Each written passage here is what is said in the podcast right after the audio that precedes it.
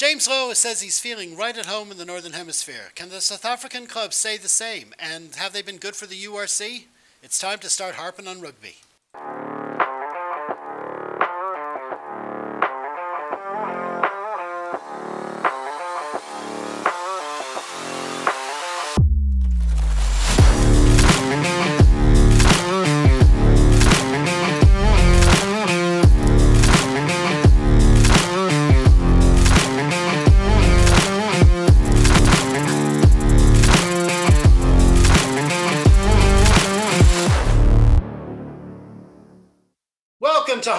Rugby, the fan site covering all things to do with Leinster and Ireland since 2008. My name is Jeff Pagano, and once again, I've been joined by my fellow fans to harp on what's going on in the rugby sphere. This is the second of our preseason pods, and with still no Leinster matches going on, we generally use this time of year to look at more general topics we don't get to cover over the course of a busy season. Last week, we had a great chat about how Leinster is perceived outside the 12 counties. Why not check back one spot in our feed for the show called the ABL Narrative?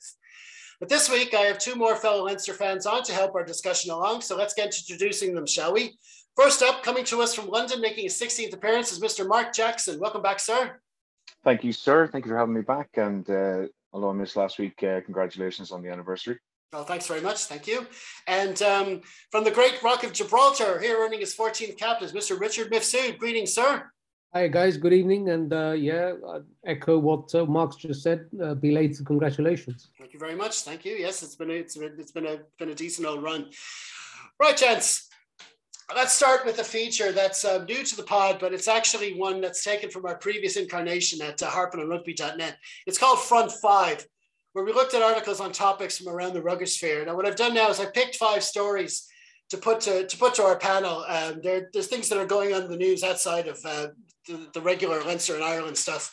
So um, we're going to start with an, an article that's in um, the RTE.ie website, and it's by Neil Tracy. And uh, the, the, the title is We'll Learn from Today. Greg McWilliams is staying positive. Um, and I'm gonna, you know, put this to the two of you. Um, the, the, the Irish women um, has been playing a test series out in Japan. They won the first test uh, pretty convincingly, 57 to 22, but they sort of got brought back down to earth a bit um, yesterday morning. Um, they lost uh, 29-10 in the second test. And um, the, the quote from the, the, the quote from the article says, ill discipline allowed Japan territory in possession for large parts of the first half as they built on a 12-5 lead before three more tries in the second half killed things off. I mean, overall, it was kind of ups and downs, but I think the experience was it was good for the, the, the for women's rugby and the, the test team in particular. Mark, what do you think? Hundred percent. Results at the top end of the game are what usually matter, but the fact that we're not going to the World Cup and we're at the start of our cycle, maybe a few months ahead of other teams, we need to unearth a few players in certain positions, uh, especially in that 9-10 position as well. So have a very young squad going across was great. They probably were under a little bit more pressure and they learn more from losing a game like that at international level than they win from playing. No disrespect to the AIL games, but it's a massive step up for, for the girls that are, are based at home. The girls that are based in England will probably be facing a higher standard of rugby week in, out um, in their club game. Um, but I, am fully with Greg. He will learn.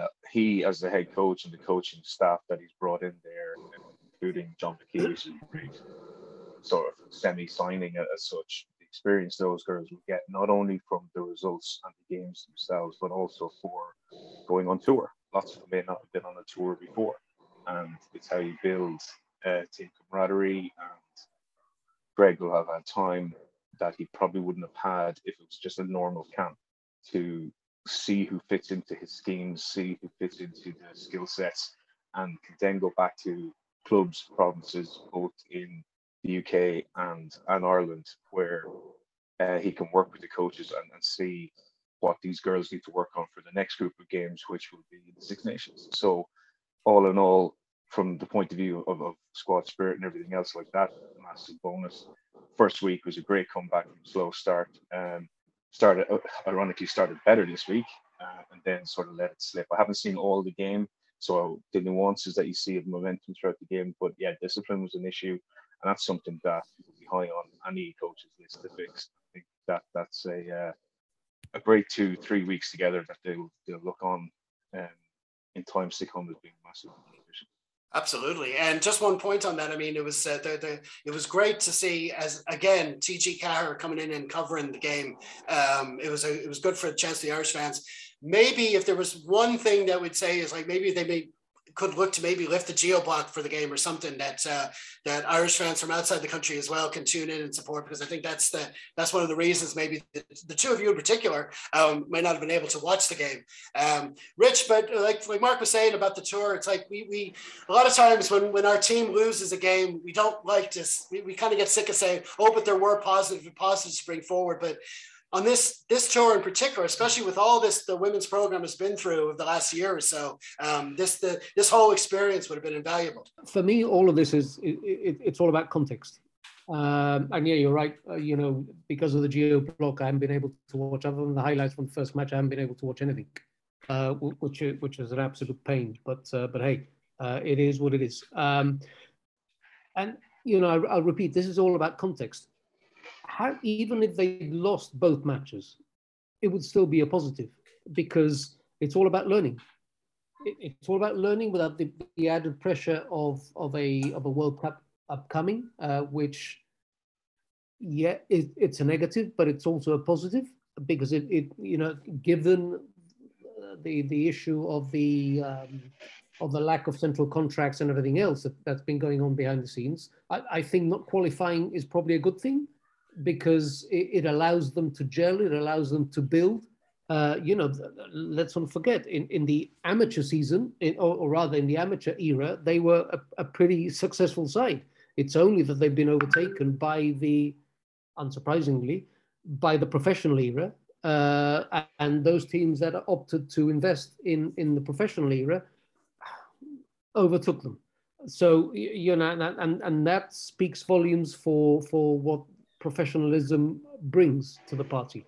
So I think that all in all, it's been it's been an extremely uh, positive experience. They will have learned that uh, how to go on tour. They will have learned about the pressures that go on tour. They will have learned about, and I suspect this may have happened in the second match, the complacency of having 157-12 in the first one and thinking, well, we just turn up. Well, no, you don't, uh, because the opposition will learn from their mistakes and they will bite you back and and that can have happened. Uh, I'm sure the coaches tried to instill the opposite, but you know, they're human beings, and and and all these things matter. All these learnings matter, uh, and it's as much it's as important uh, as what happens on the field.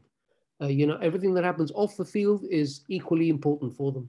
Uh, their experiences of being away from home, their experiences of, of dealing with jet lag, their experiences of dealing with a very hostile, and I mean hostile because it's a very damp, humid, hot um, uh, environment in, in, in the pitch, you know, all, all, this stuff.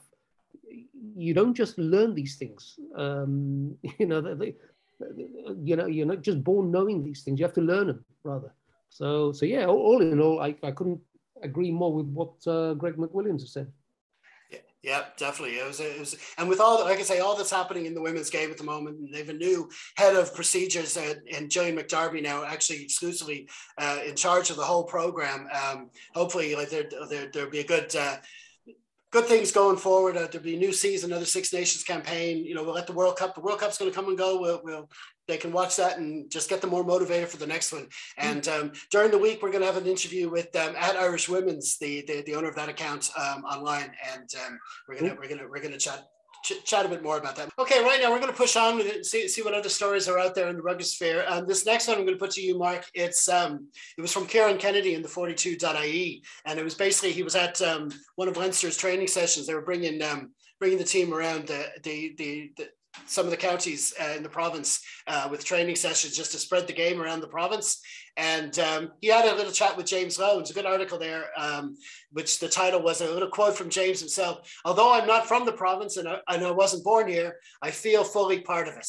And I can kind of identify myself with that a little bit. But what, what, did, what did you make of that and the, the general atmosphere in the camp? It's great to see the following the stories on Instagram on the, on the 12 county trip. And I think it was at Longford 4G or had it recently where he got that interview on. Um, I'm just going to broaden it a little bit, not just from a Leinster point of view. I think Irish rugby in general has been a massive, um, massively encouraging place for foreign players or foreign-born players to come in And I'm not even talking about guys that have been assimilated into a three-year or five-year system that have, that qualified for it. You know, every province has multiple stories of guys settling in and being welcomed and really taking full part. You go back to the early days uh, when Munster were really successful. You know, Jim Williams, uh, Langford, great players, all bought into there, and weren't just there for one or two years to pick up a wage check. They were there. They bought into the culture very quickly. The South African lads that have assimilated into Ulster, you know, you always hear about Ruan Pienaar wanting to go back and, and live in Belfast area again, and the work they've done there uh, both from their Christian faith point of view as well as their rugby. They, they buy into that, which is great. The Aki and Connacht, and then we've had numerous um, uh, with James Loving, the, the latest one. You're talking about Brad Thorn, you're talking about Scott Fardy, talking about well, maybe the, the one mercenary for the year was Rocky Elsom, but he did bring a certain edge that we needed at that time and took us probably over the hill. So there's a long list of players that Irish rugby has welcomed with open arms. Munster against CJ Stander's has gone back home last year who have bought into the culture, bought into the areas, and despite maybe having an Afrikaans accent or a Wellington accent or wherever they're from, they have um, really contributed to Irish rugby. And I think Irish rugby has benefited massively from, from, from them coming. Very good. Okay, Rich, we're going to go over to yourself for the next story. There was a, this is we're recording on Sunday evening, and um, there was a story just came appeared from uh, Brendan Fanning overnight about an emerging Irish tour, which is meant to add a layer of depth. Um, they're going to go over to South Africa and play a few matches against the Griquas, the Pumas, and the Cheetahs uh, at the end of September, beginning of October. That's kind of eating into um, the provincial, the, the, the the opening block of games in the URC. I mean, it could help, but it could it could take from. What, what did you make of the news? it's an interesting one. A great idea, mm-hmm. um, especially if you're looking at increasing depth for the for the World Cup. I don't think the timing's right, um, and that that's my only gripe about it. Um, so I think it's a brilliant idea. I I'm not the only one who's been calling for a reinstatement of the Wolfhounds, uh, Ireland A, whatever you want to call it, uh, to give those players, those fringe players, the an earlier opportunity to make it into the into the uh, senior side. So you know, I applaud the idea. Uh, I'm not so sure that the timing is great. Um, could this have happened in a lower tier, which is probably my preference, playing these players against lower tier teams during the same window as the November internationals? Uh, so playing the likes of Georgia, playing the likes of Spain, playing the likes of uh, Romania, and playing these lads, Uruguay, the, you know, uh, and, and that has the twofold effect of, of obviously giving teams like Georgia, Uruguay, Spain, etc., and Portugal um, games against top tier opposition, uh, because even though they're not may may not be test players, they are fringe test players, um, and, and, you know, or, or even Maori All Blacks, uh, even uh, you know, emerging Springboks, that sort of stuff. So as a concept, I'm wholeheartedly for it. I, I was I used to absolutely love watching what was then the Churchill Cup uh, when he used to have the Wolfhounds and the Saxons and and what have you. Um, I still absolutely love watching the under and the under twenties because of the the freedom with which they play and the the, the uh, they they bring this enthusiasm to, to the game. So it, it's it's extremely entertaining to watch as a fan.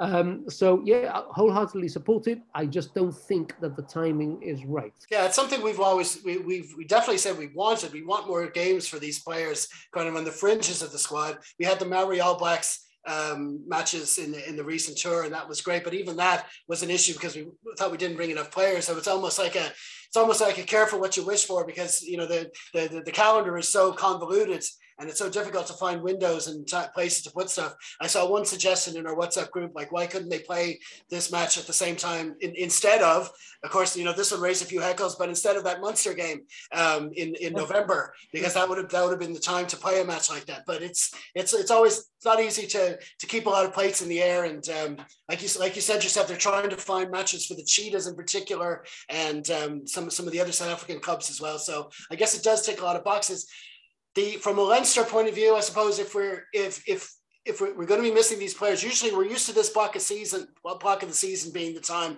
when the Kieran Frawleys and all these players um, get their get their game time, and you have a settled squad for like seven weeks in a row. But we're obviously not going to have that. But if we have some elite players, maybe back as well with the timing of the start of the season, maybe that'll make up for it. I don't know. We'll just have to see. Is there all these links, by the way, to these articles you'll find in the program notes, and uh, that was from Brendan Fanning there in the Independence. Okay, next up, um, we'll go back to you, Mark, and this is about sevens. Uh, just before we came on air, we were watching the quarterfinal from the LA Sevens. Um, New Zealand uh, over kind of overpowered uh, the Irish the Irishmen in the quarterfinal, twenty nine to fourteen. They they they struck with about three or four tries, I think, in the first half straight away, and um, there was kind of there, there, was kind of no coming back after that. But uh, I mean, overall, you look at the the way the series has developed. Um, for uh, from Ireland since we joined it just a few years ago. We had to work our way up through the system. We got into the world group and uh, we finished uh, sixth last year. Looks like we could even with this result today could still have another top six finish this year. It's overall been been been good for the men's men's setup.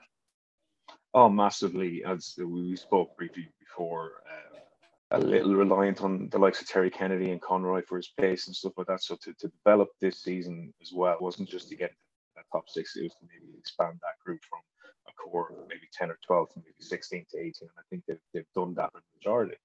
Um, the, the, beauty of the seventh circuit, I, I would never have been a master sevens fan up to the last until Ireland actually got their got their finger and started pumping some money into it because you want to have some buy-in from from whoever you're supporting. It was it's all good watching all the flash from New Zealand and you know England dominated for a couple of years and Fiji are always there. South Africa have, have put their hands, but it's nice to see France, Ireland, you know, Wales had a very good first half against Ireland first game, and then the boys ran away with it, which is nice to see. But you know, it, the more teams you develop, no more than the 15s game at the moment where a lot of the top eight can beat anybody. You're getting to that same place now in the sevens. Um, Canada have always loved the sevens. USA, because it's an Olympic sport, will always put money into sevens, um, possibly more than the 15 side.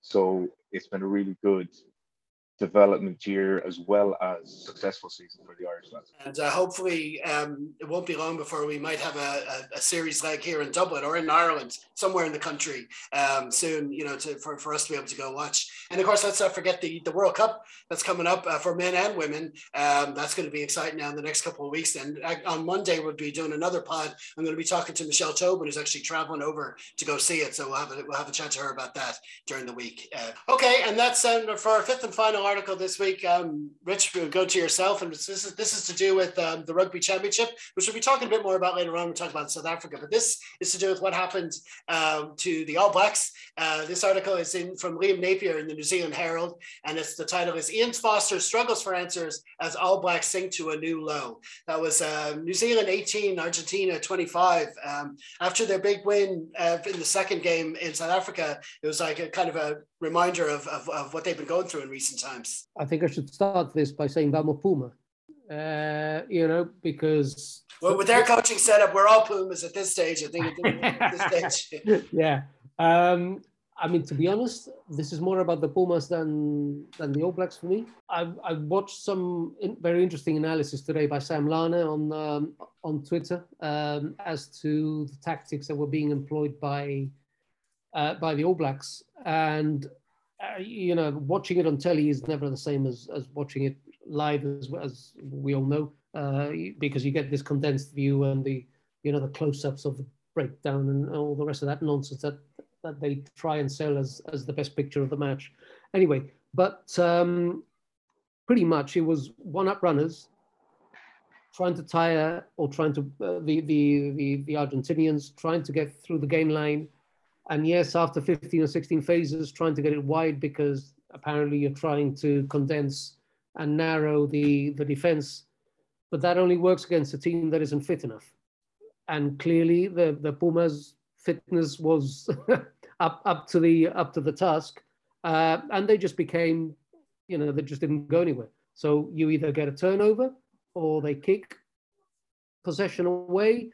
And for me, this was the Pumas beating a very um, one-dimensional All Blacks team. I don't. I, I really don't know what happened against. Even though I watched the match against the Boks, either the Boks were worse than them, or the All Blacks were just smarting from that home defeat against the Boks. uh, that uh, um, initial defeat against the Boks uh, the previous week, and they came out firing, and the Boks were a bit a little complacent and, and got beaten by them. But the fact of the matter is that they were very, very blunt in attack. Uh, they weren't that brilliant in defense. And from the test matches against our boys, the two matches against the Boks, the match against uh, Argentina the other day, um, if you remove Ardie Savea and Beauden Barrett from that team, it is a seriously mediocre team. As it is, even with those two players, any of the top tier nations have a very good chance of beating them. They, they just, you know, that they, they are not. I don't know whether it's because teams have lost or they've lost that aura of invincibility, which you know the top two inches do matter, uh, and you turn up against them and you think, you know, these are the All Blacks. But then when you start analyzing how they're playing, how they're not performing, uh, you know, they are eminently beatable. And, you know, they've got Ian Foster there, they've got Joe Schmidt there. These are top coaches with what you would think are top players in a top team. But the fact of the matter is that they were, I know the, the scoreline doesn't reflect it, but that seemed an awfully com- comfortable win for the Pumas, especially that second half performance you know, they just they, they just didn't produce anything uh, in that second half. The All Blacks. I think they're going to struggle. I really do think they're going to struggle and and this is what 15 months out from a World Cup. Yeah, no, definitely. And I mean, as we've seen over recent weeks, pretty much anyone can beat anyone now at this stage. It seems. I mean, the the, the best point there, I think, is about um, that it's not just about the All Blacks. It's about you know when when like they've had their success over the years, and then when they start losing, it's like, oh, it's a crisis. What's wrong with them? No, what's been what's been good in the teams that are beating them? Like we we had our we've had our results against them now, and um, now we've got the uh, Argentina beating them, South Africa beating them, and we'll see how you know Australia, maybe they'll be feeling good about the Bledisloe this year. You never mean literally anything's possible. Um, the, the, the, the, way things are going. Okay, lads. Well, that was a good uh, that was a good start. Um, so looking around what's going on in rugby around um, the around the world and stuff. But what we're going to do now is we're going to switch to our main topic of the week. So let's let's let's crack on with that.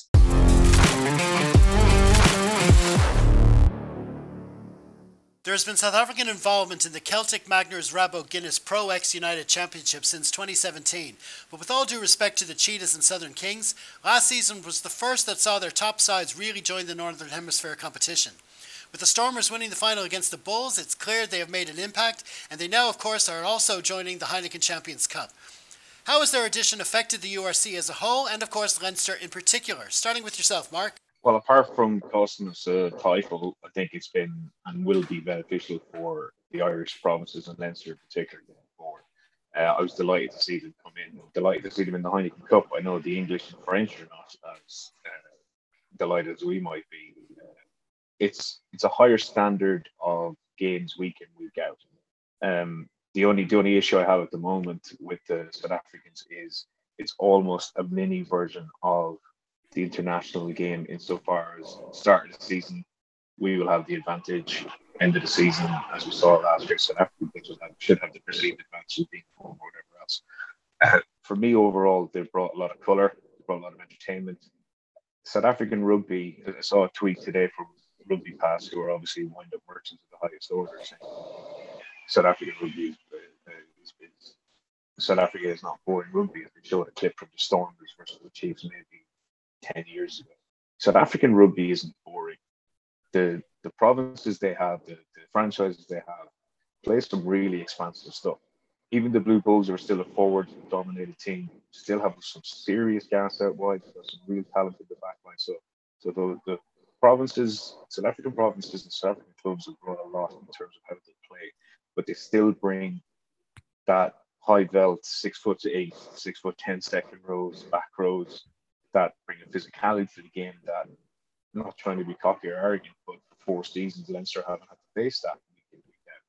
You know, it's going to affect the Leinster squad setup in terms of how many games the guys that might have been used to playing six or seven games, like Ringrose or Sexton or Henshaw, they may have to play more, which isn't a bad thing necessarily for the guys that are under 37 years of age, but it, it, it, it's the trickle down effect for, for Ireland and Leinster that I think is beneficial. Not only do we get a higher standard of opposition week in, week out, both the URC and the, and the Heineken coming up, but those guys that might have only been playing 20 minutes for their provinces against perceived weaker teams, Dragons, etc. I still think the benefit is, is to be seen in the AIL. I think the, the trickle down effect helps us massively. Um, and just touching back on what Ian, what uh, Richie said about um, the All Blacks, I think the All Blacks have only played against one another for the last season. You know, they're missing that physicality maybe that those South African teams that they would have been playing seven, eight times a season in, in the old Super Rugby format. Um, COVID obviously hasn't helped with the travel, um, the time differences. So the South Africans obviously saw uh, an opportunity to get their players in. It's going to be massively beneficial for South Africa. Look how many of their top players are now going back to their provinces from, from clubs in England and France, etc. Overall, massive positive for Irish and Munster rugby because it still showed up a couple of perceived weaknesses that we have as a province against those sides that carry that massive physicality. Um, I thought we were outcoached a little bit in, in the semis um, against the Blue Bulls because they didn't do too much different to what La Rochelle did. They attacked us at the ruck, they put some big bodies in, and we just didn't have those big bodies to match. Um, rugby is still a game, regardless of how much you want to spin it wide and play pretty rugby. It's still a collision sport that most you don't win collisions, you don't win the game for, for the most part.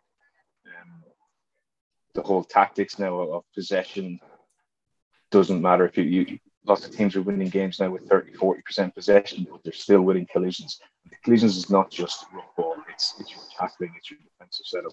And they're two very big strengths of South African teams. And I think we can benefit as a country and all four, four sorry, all four provinces as well can benefit from those uh, South African teams we can get. Yeah, definitely. I mean, um, I mean, just from a Leinster point of view, the one one thing we were looking forward to is is going up against that physicality throughout the season because that was always our stumbling block when it came to Europe.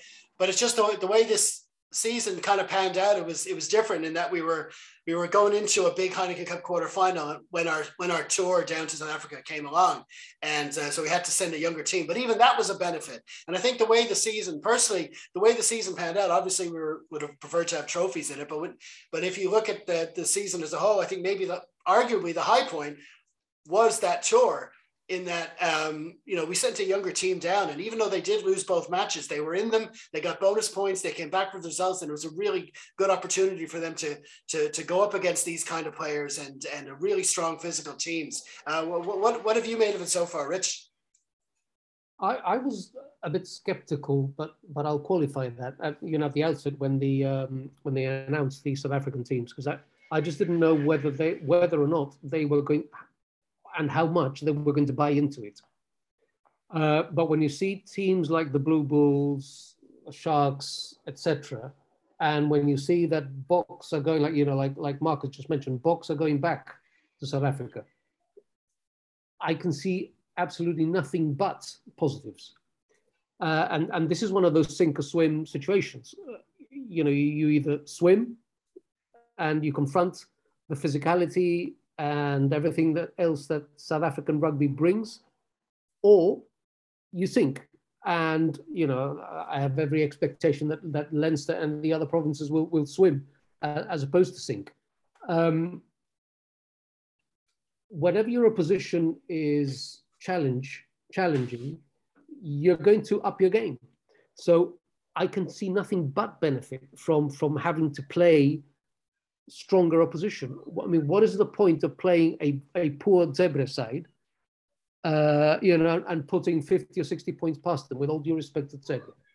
You know, uh, what, what is the benefit to anyone of that? Yes, as, as a supporter, you think, whoa, we scored 60 plus points, but I'd much rather win 10 9 over in Bloemfontein from a really dogged, gritty match, you know, than go to, to Parma and, and score 60 points.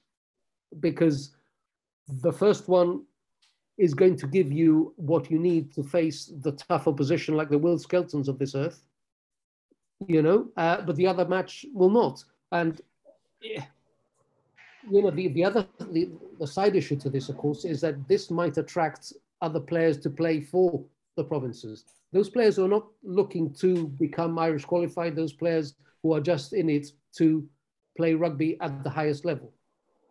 Uh, and you know, we, we have this running joke as we all know the URC is the best league. The URC will be the best league simply because of the quality that's going to be in it.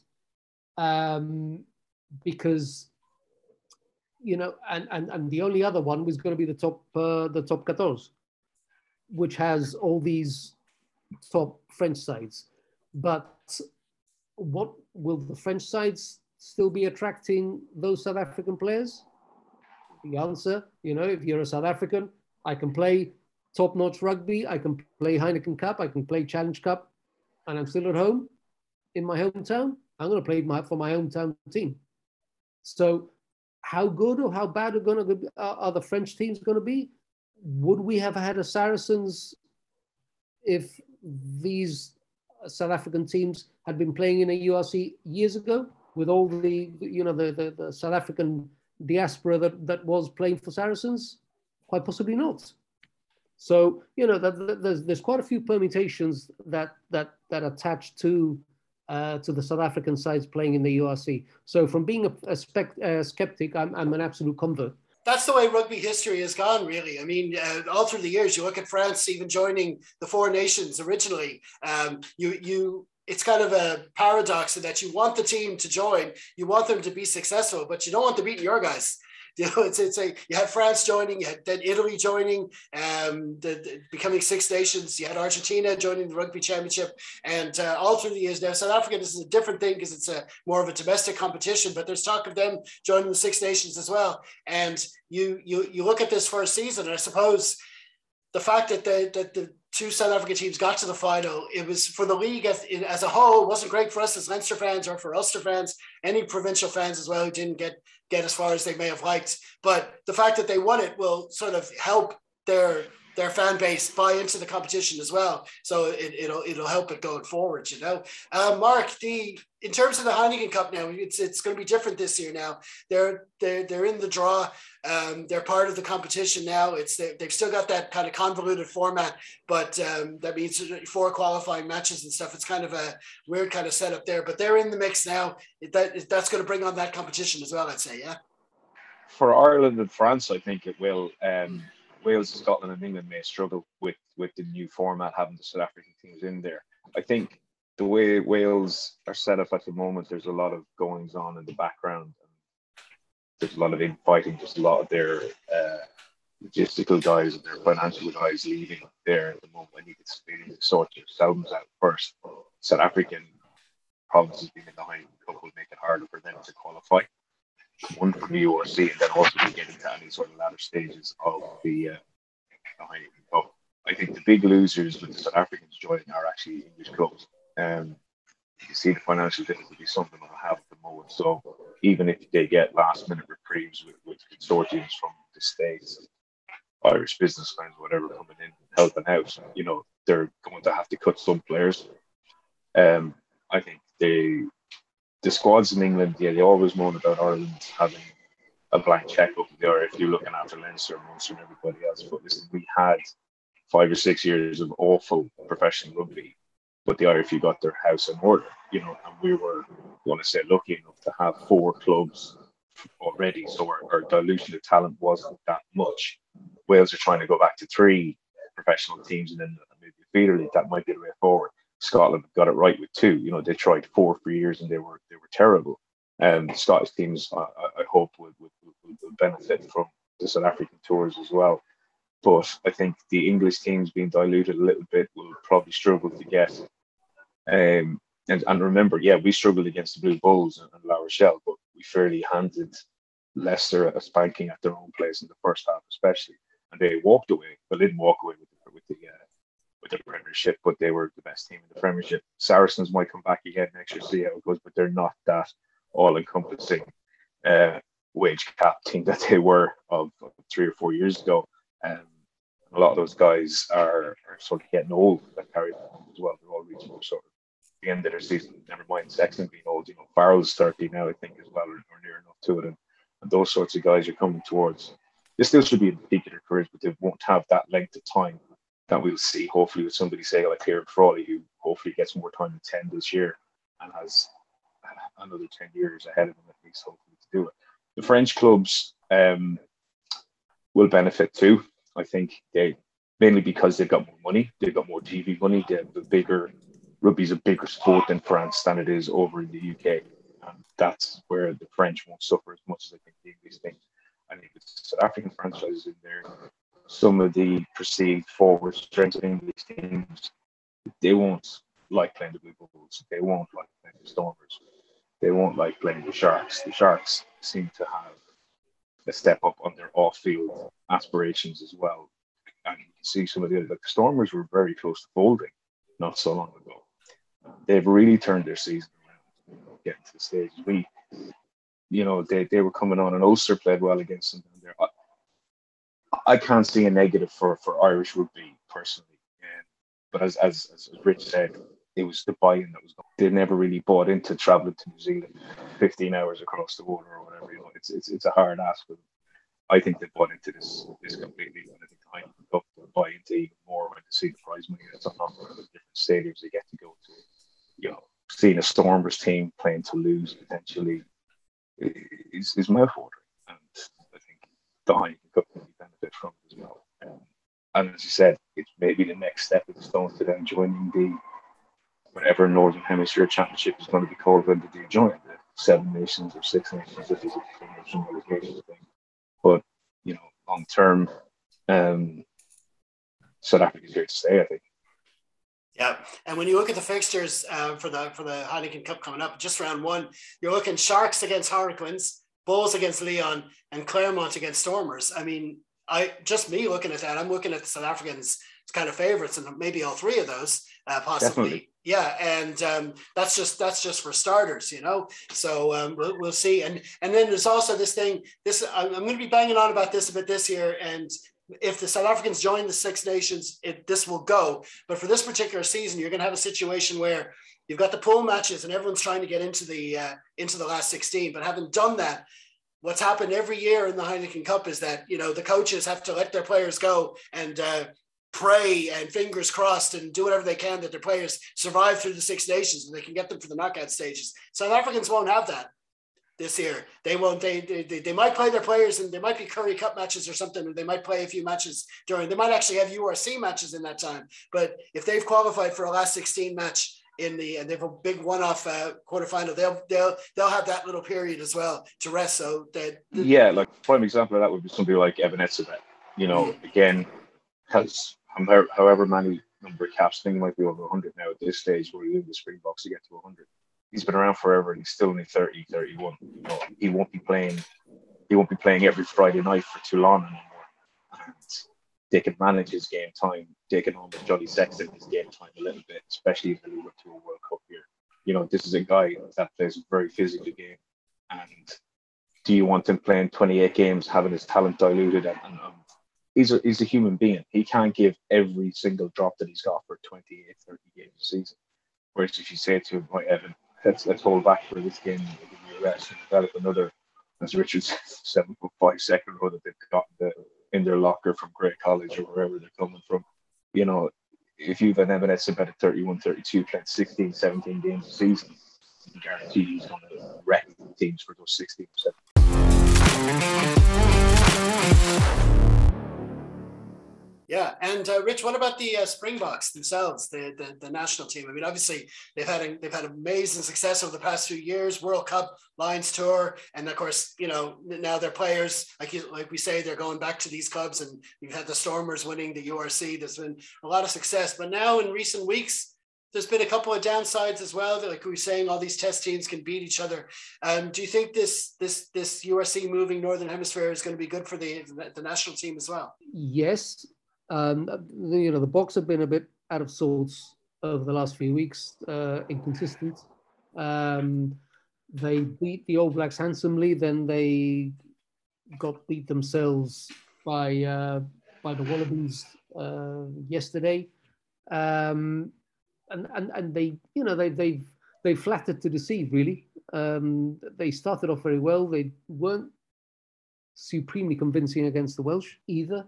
So, you know, is it because and, and you know this happens for all teams? Is is it that because some players are, are a bit older than others uh, and that they're trying to blood new new players in uh, and you know form is dipping and, and what have you you know had Kwagga Smith not scored those two tries the other day it would have been an embarrassing scoreline you know and that you forget, forget the the bitch slap by uh, by Faf um, which was just it was awful anyway um, you know so had that not happened um, it would have been a really embarrassing scoreline for them. And, you know, and, and, and pretty much a fair reflection on the game. So, you know, the, they are flattering to deceive at the moment. Will the, will the Boks come up to the Northern Hemisphere and compete in a seven nations, six nations? I think from a rugby calendar perspective, if you're going to try and marry the URC properly, otherwise it advantages the, the South African teams because at the business end of the Northern Hemisphere season, they're going to have all their players. We're not, and, that, and that's what happens. And the, you know the, the fatigue factors come in at that business end of the season. Um, you know, if they played in a rugby calendar that had them playing in a Six Nations, then it would become a you know an equitable rugby calendar for you know for, for the Irish sides, for the Welsh sides, uh, and, what, and what have you. Otherwise, you're going to have all the Northern Hemisphere sides potentially losing players through the Six Nations, potentially having fatigue factors kicking in through the Six Nations, yet all the South African players, provided they can more or less keep in touch in the URC, then they can rest people up easily. You know, we've done it before, so they can most certainly do it.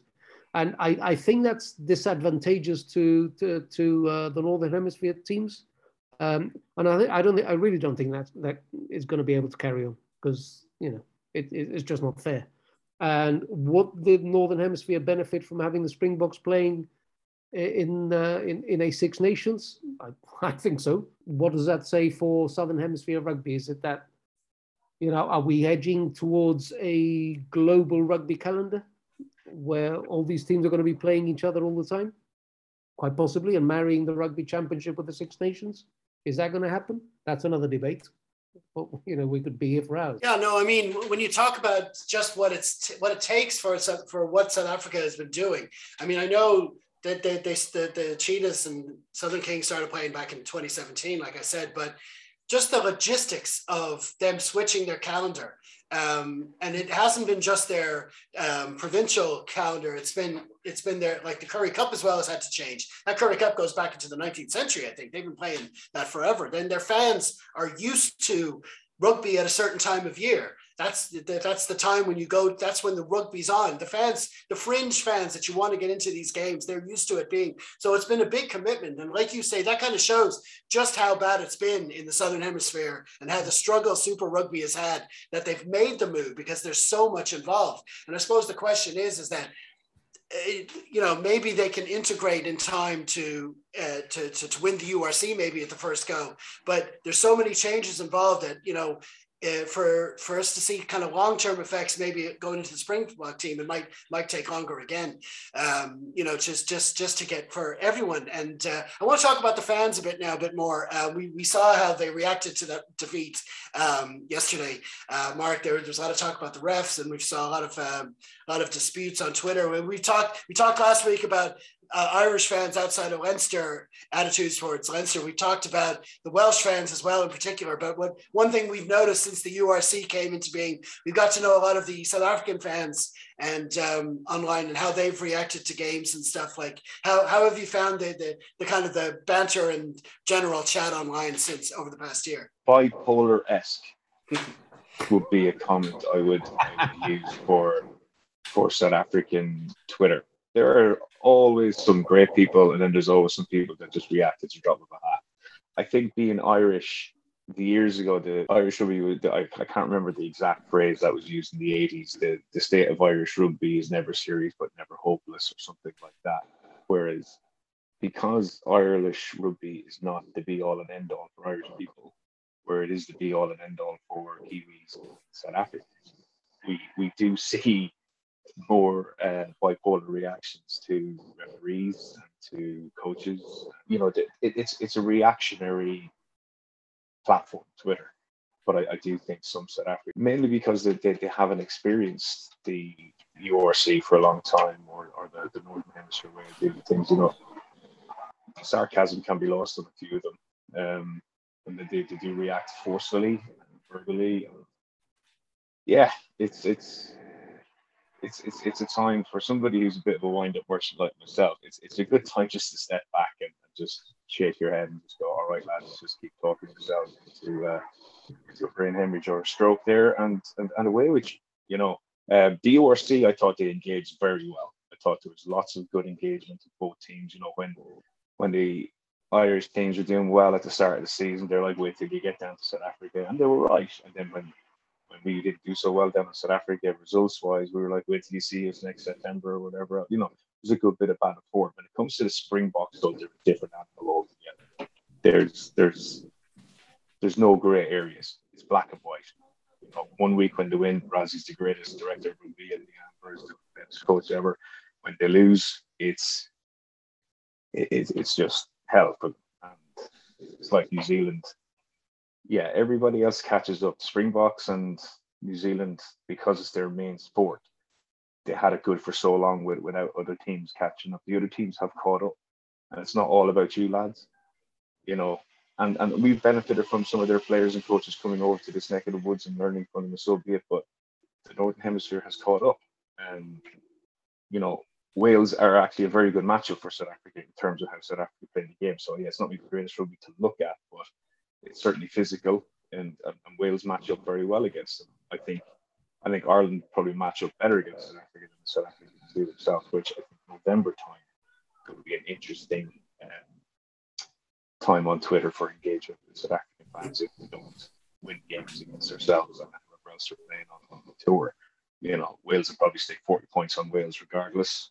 Or, New Zealand probably stick 40 points on Wales regardless because they always do no matter how bad they're playing. And the Welsh fans are still Cacking that, but a good physical Welsh performance against New Zealand could be could be an interesting game to watch as well. But how the how the South African fans engage, really enjoyed it throughout most of the URC. Be interesting to see with the Heineken Cups now, but I think they're they're very much bipolar esque. Yeah, it's a shame because I mean, like what it's for the last 24 hours, it's been all about the refereeing. I mean, Paul Williams, the the journalist, he got stick because he just happens to have yeah. the same name as the guy who's the referee. And it's like, I mean, I saw the game and there was a couple of decisions that you know you might have you might have wondered about, but um, and it's it, it's just I, when when there's this like this focused anger, which is stirred up, like you talked about rugby pass earlier on. It's it's it when when you've got online entities deliberately seeking out that anger and kind of unleashing yeah. it and sort of you, you know looking at looking out for it, it just makes it worse. And you, you, for people like ourselves who we like a bit of banter, we like to have a bit of back and forth, but we also we like to critique a referee decision now and again. You know what I mean? And it's like you you, you get the feeling that if geez, if I say anything about this ref, I'm going to be lumped in with all this crap. You know, it's, yeah, it's, it's, it's terrible as Richard said, you know, Kwagga Smith's tries aside, no referee is going to cause you to lose 27 0 or 27 3 at time. You know, it, look at yourselves. You know, you got to look inwards as well. The discipline was poor. Probably didn't deserve a yellow card to play acting as well, but he still struck him in the face. You know, it's a penalty, minimum. Um, the I've seen 125,000 different opinions on the uh, Koroibete Mapimpi incident in the corner. Um, I think they're both wrong. I think Mapimpi jump, and I don't think there was a proper wrap. So who do you penalise? You know, it, it's it's timing, and this is the beauty of rugby that we're all human. We all make mistakes because there's laws. They're open to interpretation. You know, of the referee and the TMO. And if you're going to employ these guys to do it, you've got to take what they say. You know, as a coach, I go back to the lads. Even if we disagree with the referee, he or she is right. Talk about it, and I, uh, over here anyway. I don't know what like in club rugby on because I haven't been involved in it for a while. But over here, the referees are great at engaging coaches from the Premiership level down to levels five and six, where, where I'm coaching. They take criticism as long as you can back it up, and that's the beauty of having video evidence as well. So most clubs now have video cameras, have sports analysis on it, and, and referees are very engaging. I'm sure Paul Williams, the ref, will be as engaging as Paul Williams, the, the journalist, but to the people who he should be engaging with, either sets of coaches and his bosses at World Rugby. You know, but you can't come out and some of the stuff Paul Williams, the journalist, got in his DMs was just hilariously dangerous as well. You know, you're bordering on sort of fanaticism of you're not being a supporter, you're being a fanatic. I know it's a professional game and, and, and in the grand scheme of things, it's not a World Cup semi final. It's not going to affect them in the World Cup what happened at the moment where the real the real emphasis on on, on referees getting it right is. But it's um yeah, we had we had a pop at the ref after the first test loss to New Zealand. We didn't think he was up to scratch, but it certainly wasn't getting any of the vitriolic responses that you see online very bit from yesterday. I'm half expecting another Rassie, sorry, Johannes, whatever his name's video to pop up on the internet tomorrow afternoon. Um, so let's see what what develops there. But I think the Springboks have probably learned their lesson um, from that Lions tour, and they're just keeping stum on, on some of the things. But the fans have taken it to the nth degree, and it's not it's not good for the game. It's not good for the interaction that, that, that we usually have. And I know rugby prides itself on its values or whatever else, but it's certainly getting to almost full firm hatred on some of the, the posts that I've seen. Yeah, I mean, like this is what we were talking about last week when it comes to online chat. It's it's it's it's we know that these assholes are going to be out there. And another th- another point we made is it really doesn't matter where they come from. They're, they're, they're, they they wear all jerseys and they come out of the woodwork when when when any when a decision goes against any team. Um, it's just it's just a shame to see them um, so being sought after by you know, there, there's, there's, there's people who know better who actually go looking for it. They, they put articles with headlines that are written in such a way that they're, they're, they're going to whip up that kind of anger. And uh, it's just, it's terrible to see. And I think, just think it's possible. I mean, we all want to have the banter and we all want to have the crack and whatever, but uh, we, we just we hope that this isn't an element that's going to be just continue to just flood um, an area of Twitter where, or social media in general, where we just, we enjoy it, it's it's part of our enjoyment of the matches. You know, we, we see something we've we've somewhere we can go to share our opinions and, and get a bit of chat around around the game. And you've got all this toxic uh, toxic stuff kind of ruin it for everyone. But hopefully, we've seen it from the South Africans the last 24 hours. Maybe it'll be someone else next week. You never know. Um, hopefully, hopefully this isn't something that's going to be brought forward to in, in the, you know when, when, South Africa gets more rooted in URC and Northern Hemisphere rugby. But um, anyway, listen, we're gonna we're gonna leave it there for now. Anyway, that's great. Uh, thanks a million. Um, if you've been listening and you want to join the conversation, please do get in touch. You'll find all the relevant links in the program notes. So thanks again to Mark and Rich. I look forward to having you both on to harp on some actual Leinster rugby very soon. Thanks, guys. Cheers, Thank fellas. Cheers.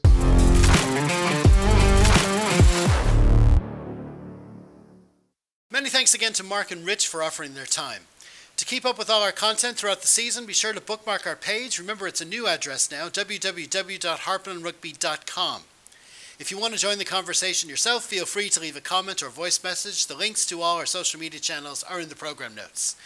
We'll be back during the week with a couple of special pods looking ahead to the Sevens World Cup and also looking back at the Irish tour of Japan before we turn our attention to Leinster's preseason date with Harlequins.